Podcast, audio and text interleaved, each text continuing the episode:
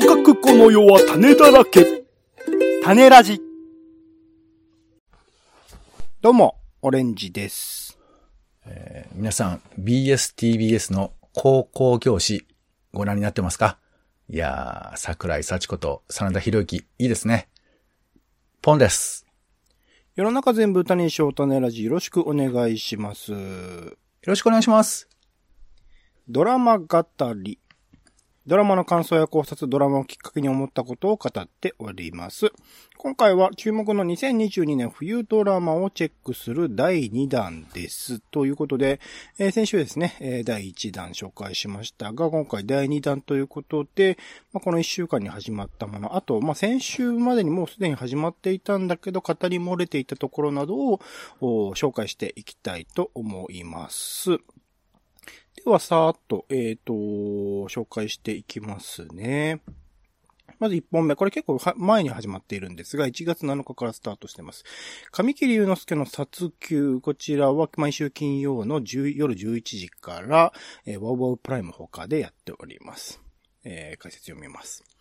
ドラマや映画の撮影期間に突然訪れる休日、通称、殺休をどのように過ごすのか、クリエイターたちが妄想を膨らませて描き、主演俳優が自分自身を演じるオムニバスドラマのシリーズ第3弾。今回は神木隆之介が主演を務め、え監督はゼゼノリヒサ、森垣優太などが手掛けるというところで、えー今までも、えー有村架純さんのものであったりとか、竹内涼真さんのものであったりとか、殺球シリーズというのが、ワーワープライムでやられていて、まあ、それぞれのね、俳優さんに合わせた、えー俳優さんの日常を見るものであったりとか、俳優さんがこういうものだったらいいなっていう妄想を描いているものであったりとか、えーそういうドラマを作ってきたシリーズですが、神木さんの場合は、えっ、と、初回が三宅翔監督かな。で、2回目がゼゼノリッサ監督でというところで、かなりルックは映画風なんだけど、三宅さんの回は、ちょっと世にも奇妙な物語みたいな、あのーえー、神木さんの日常を描いていると思ったら、それが実際はドラマの、えー撮影シーンで、みたいな、ちょっとメタ構造にメタ構造を重ねていくような、ドラマなのか本当なのかよくわからなくなっているくっていうところを作る作品で、結構僕は最近見たその映像作品というか、まあ、えードラマ映像映画問わず、作品として初回の作り方はびっくりしたし、これはテレビでしかできないことだし、言ってしまえばドラマ W でしか多分その予算的なことも含めて今の日本においてはできないことだよなってことにチャレンジしてるっていう意味で、すごく面白い回でもありましたというところですね。はい。では続きましてですね、えー婚活探偵でございます。1月8日からスタートしてます。毎週土曜夜9時から BS テレ東です。えー解説読みます。えー、大門竹明さんでいいのかな？の同名小説を向井治主演で実写化。向井演じる黒崎隆二は、元刑事の経験と勘を頼りに、名推理で次々と事件を解決する敏腕探偵。しかし、黒崎は容姿端麗でありながら女性に不慣れでモテない人生を送ってきた。そんな黒崎が一年発起し、結婚相談所に通い、婚活に励む姿をコミカルに描くということで、まあ、向井治のハードボイルド演技っていうのはなかなか印象がないと思うんですけど、いわゆるハードボイルド探偵の、まあ、テンプレ的なね、ものを演じて、えー、で、ありながら裏では、まあ、婚活を頑張っているっていう、その婚活をしていく中での事件と、えー実際に、え扱っていく事件がちょっとクロスオーバーしていくところも含めて、えー楽しめる。まあ、全編的にコメディです。何回も何回もこう笑わされるところがあるような作品で、ミステリー要素も楽しみつつコメディ要素も楽しむみたいなところが、あうまく両立できている作品でもあるのかなというところであります。で、続きましてですね、えー恋せぬ二人です。こちらも1月10日からスタートしています。えー毎週月曜夜10時45分 NHK 総合、まあ、いわゆる夜ドラの枠ですね。解説読みます。吉田エリカのオリジナル脚本、えー他者に恋愛感情を抱かず、他者に性的に惹かれないアロマンティック、アセクシャルの男女が出会い、同居する姿を描くコメディ。岸由紀乃が恋愛を前提としたコミュニケーションに馴染めない女性咲子。えー恋愛したくない、えースーパーの店員、高橋を高橋一生が演じるということで、まあ、この数年ですね、えーよく言われるようになってきた、アロマンティック、アセクシャルという、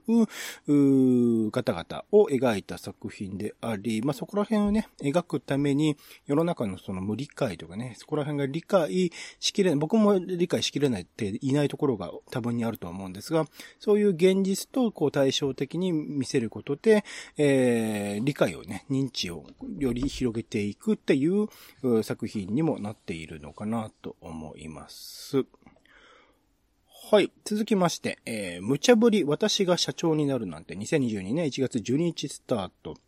えー毎週水曜夜10時から日本テレビ系です。えー高橋、高畑光希が演じるベンチャー企業の社長秘書、高梨理子が成長していく姿を描くお仕事エンターテインメント。直感では直感で動くカリスマ社長からの無茶ぶりの連続で仕事中心の日々を送るひな子。そんな日々に、えー悩むひな子に、えー突然、えー子会社の社長就任という特大の無茶ぶりが降りかかる。えー脚本は渡辺真子が手掛けるということで、まあよく最近ね、高畑光希さんの主演の作品多いですが、今回はベンチャー企業の社社長秘書だったのがいきなり子会社の社長になってしまうというところから始まる、もともと、まあ、無茶ぶりをしてくるね、えー社長からの、ある種のパワハラ的なところを受けたところが、自分自身が社長という立場になって、えーいろいろな困難、困難が待ち受けてるという、まあ、まあ、お仕事、えーエンターテイメントという言い方してますけど、いわゆるお仕事の裏側を見ることのできるような作品になっているのかなと思います。この前ね、スーパーリッチっていう、もともと社長さんの話みたいなものも描かれてましたけど、今回はいきなり社長になってからどうなるのかというストーリーが繰り広げられます。続きまして、えっ、と、真夜中にハローですね。こちらは1月13日からスタートしております。えー毎週木曜深夜0時半、テレビ東京系ということで、えーハロープロジェクトのメンバーが総出演し、各回のストーリーに即した楽曲でパフォーマンスを披露するオリジナルドラマ。えーハロプロの熱狂的なファンのマリコは、えー娘美咲とゲストハウスを運営。宿泊客のことを優しく見守るマリコと美咲のコミカルな掛け合いを描くということで、まあ、いわゆる、あの、ハロプロですね、モーニング娘。とかが所属している、まあ、本当いろいろなアイドルさんがいますが、彼女たちが、実際に出演するドラマとなっていて、えーポンさんにね、お馴染みで言うと、この前のあの中村徹がやっていた野球のドラマのフォーマットをほぼほぼ、お活かしてという形で、えーあの時はプロ野球のね、選手たちが、まあ OB も含めてね、えーちょっと悩んでいる女性たち、まあ男性も含むかな、に対して、えーまあアドバイス的な名言を語って終わるみたいなフォーマットでしたけど、今回はまあハロプロのメンバー、いろいろなアイドルさんたちが出てきて、ダンスして歌って、えー喋ってというところを見せるというフォーマットになっている作品でございます。はい。あと、じゃあ最後ですね。これは、えっと、地上波ではないんですが、アベマというアプリですね。アベマでやっている作品です。30までにとうるさくて。1月13日からスタートしていて、毎週木曜夜10時から、まあリアルタイムでね、配信が見られるものになっていて、1週間は多分アーカイブでも見られるんじゃないかな。というところです。えー解説読みます。えー現代の東京を生きる29歳独身女性たち4人組の恋、キャリア、性、友情を題材にした物語。30歳という節目の年齢を前にした女性ならではのリアルな悩みや焦り、怒りがユーモラスかつ痛烈に描かれる。4人の女性は佐藤好美、山崎弘奈、佐藤玲、石橋夏美が演じる。えーというところですね。はい。というところで、えーこれ先週、えー語り漏れたものと、今週う見始めたものとで、えーいくつか紹介しましたが、ポンさんなんか気になるのありますか？この中で、現時点で。うーん。恋せぬ二人は、はいはい。恋せぬ二人は、おちょっと気になりますよね。うんうんうん。テーマ的にもね。うんうんまあ、なんだろうね。なんか、自分も、この、まあ、アロマンティック、アセクシャルという風な概念とは別に、そもそも恋愛にどう向き合えばいいかっていうののルールが分かってないっていうか、うん、うん、うん。オレンジさんはどうなのか分かんないけど、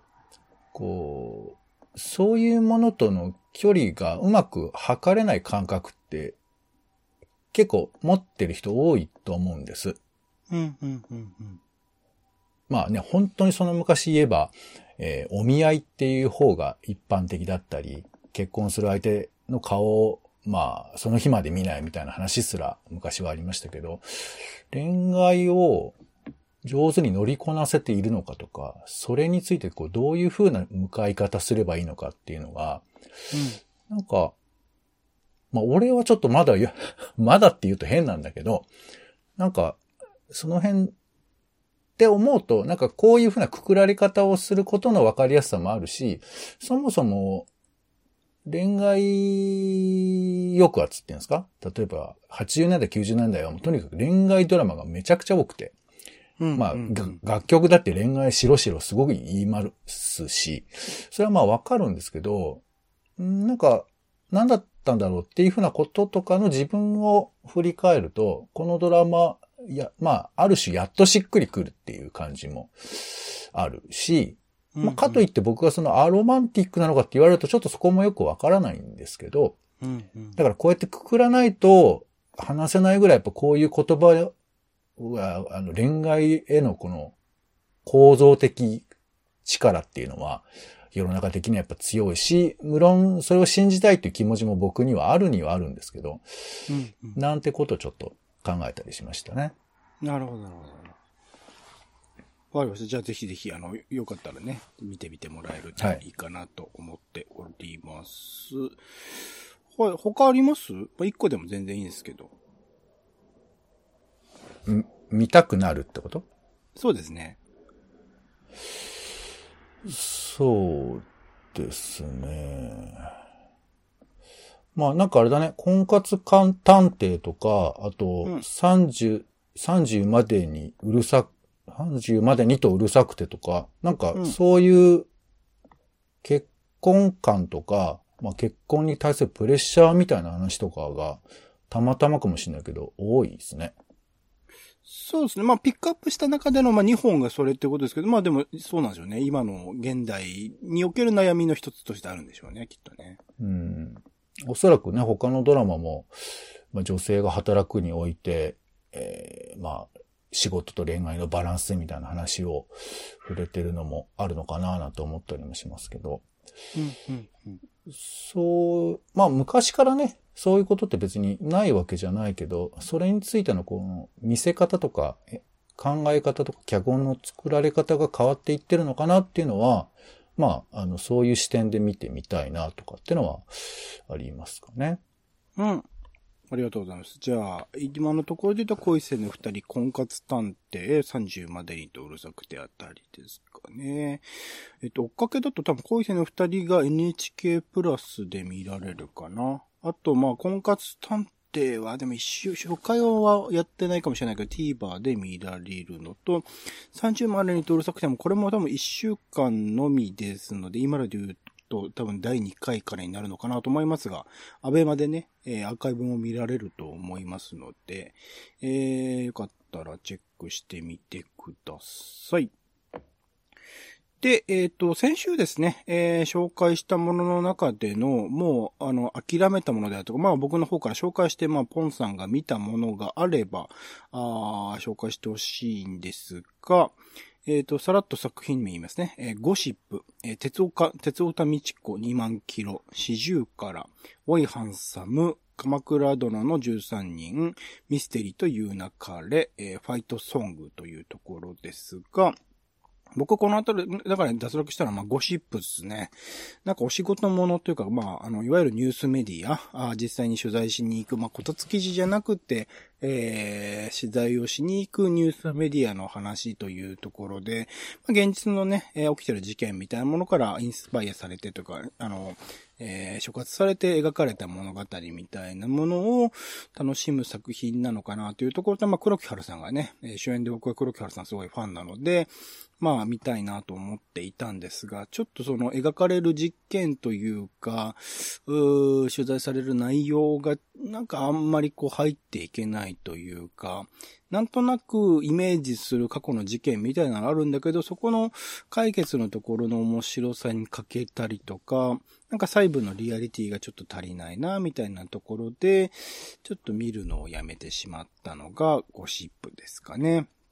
でも、あの、他の作品は未だに見続けていて、まあ、おいハンサムもね、変なドラマだなと、ちょっと親父くせえなとか積極くせえなとも思いつつも、なんか癖のある感じが、他のドラマにはないテイスト、演出の仕方とか映像の映し方とか含めて、なんか他にないテイストがあったりするので、これはこれでちょっと楽しめて見てるかなというところ。他の作品は全部、あの、未だに楽しんで見ることができているというところで、結構脱落せずに、見続けてしまっている感じですね。ちょっとうまく断捨離ができずに残っている作品が多いかなと思っておりますが、ポンさんこの中で、えっと、6作品かな？の中でなんか見たのがあれば、あのー、感想なりお聞かせいただけるとありがたいです。お聞かせとかやめてくださいよ。ゴシップ見ましたよ。お、どうですか？うん、つまんなかったね。でしょ？なんでしょうね、あれ。なんでつまんないんですか、あれは？うん、まあ、つまらないっていうか、あの、まあ、一応見てたんですけど、うん。まあ、他のドラマでもよくあることなんですけど、やっぱりね、こう、騎士感のあるものは結構、状況によってきつくて、うん、うん、うん。まあ、いろいろあってさ、あのー、何、なんかこう、こたつ記事に対する批判めいたことを黒木春さんに言わせて、うん。で、帰り道、えー、行きつけのバーみたいなところに行くじゃないですか。うんうんうん。もうあの時点で僕はギブアップしましたね。うん、絶対行きつけのバーがあるじゃん。あ、なんなのあれ。あれは。あるんじゃないですか？でも実際に。ないよ。俺は全然ない。俺はないし、まああってもいいけど、どのドラマでも必ず寄るじゃん。まあ、そういうもんなんじゃない？いや、だから、そういうもんなんだけど、だからまあ別にそこのシーンだけがじゃないんですよ。本当になんかどっかで聞いたようなことが寄せ集められて、で、あんな編集部で立派な編集部で、しかもネットの編集部であんななんか古めかしいのとか、まあ、細かいことやいくらでもあるんだけど、なんかこう、なんつうのかね、なんかこう、ふ、深、深みがないっていうか、多分こういう感じで続いていくんだろうなと思っちゃって、なんか、うんうん、あの、うん、はい、あ、飽きました。まあ、なんか設定としてはね、もともとちょっと錆びれたに、あの、新聞社というかね、えー、もともと紙メディアからのスタートっていうところなので、なんかまだ錆びれてる出版社のイメージと、まあ、そこから無理やりこうウェブにこう切り替えたっていう背景も含めて、そこら辺のイメージが重なっていて。いや、こたつ記事、もし書いてるところがあったら、もっとしたたかでもっと陰湿だと思うよ。あんななんか、運が良くて当たりましたみたいなこととかやってないと思うし、まあ、なんか、つい最近ね、対象、あの、象徴的なもので、和田家のね、男たちという作品でも、まあ、ウェブメディアの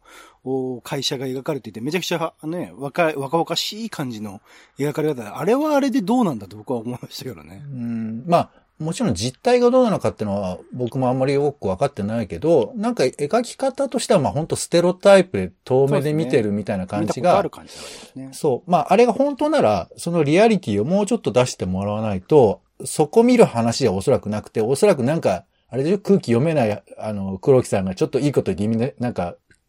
あの、良くなってくれない、そういう話でしょ、どうやら。まあ大体そうですね。展開が読めるというか、フォーマで、その背景に実は黒木春さんの過去がいろいろあって、みたいなことが後々明かされていくみたいな話にはなるでしょうね。そう。だから想像がついたので、私は見なくてもいいかなと思いました。ありがとうございます。良かったものがあれば紹介してもらえるとありがたいです。一個は。はい。そうね。いや、だから、えっ、ー、とね、あ、ミステリという中で。はいはい、月9。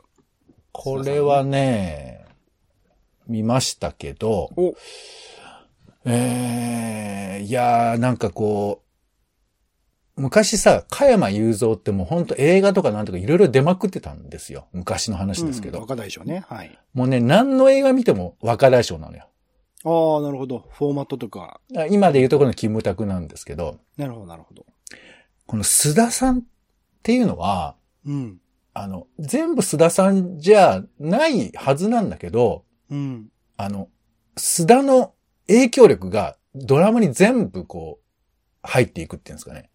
最近特にそうですね。強いですね役柄とし、て、うん。うん同じではないんだけど、須田色が一気にドラマをぐーっと覆い尽くしていくっていうか、うんうんうん。だこれはすごい、何？だから本当に、あの、これ多分須田さんがいないと、本当しょうもないドラマなのかもしれないんだけど、いや、面白いですよ。原作面白いんだよ、これ、漫画が。いやいや、まあまあ、原作は知らんけど、うんあの、なんていうかな。単に説教っぽいこととか、なんかこう、そういう、えーバランスのいい言葉とかを語っているだけじゃない感じになんか見えるっていうか。うんうんうんうんうん。だこれはなんか、やっぱ彼の魅力が大きく支えているのかなというか、なんかほら、シャーロック・ホームズ的でもあるじゃないですか。うんうんうん。彼のそのセリフとか。で、多分これはまあ原作もそういうことではあるんだと思うんですけど、この彼のなんかちょっとやばい感じとかも含めて、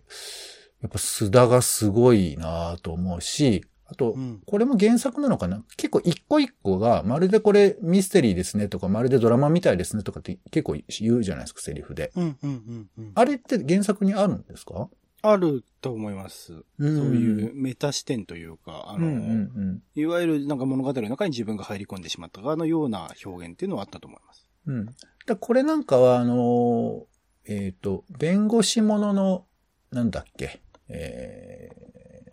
と、リーガルハイ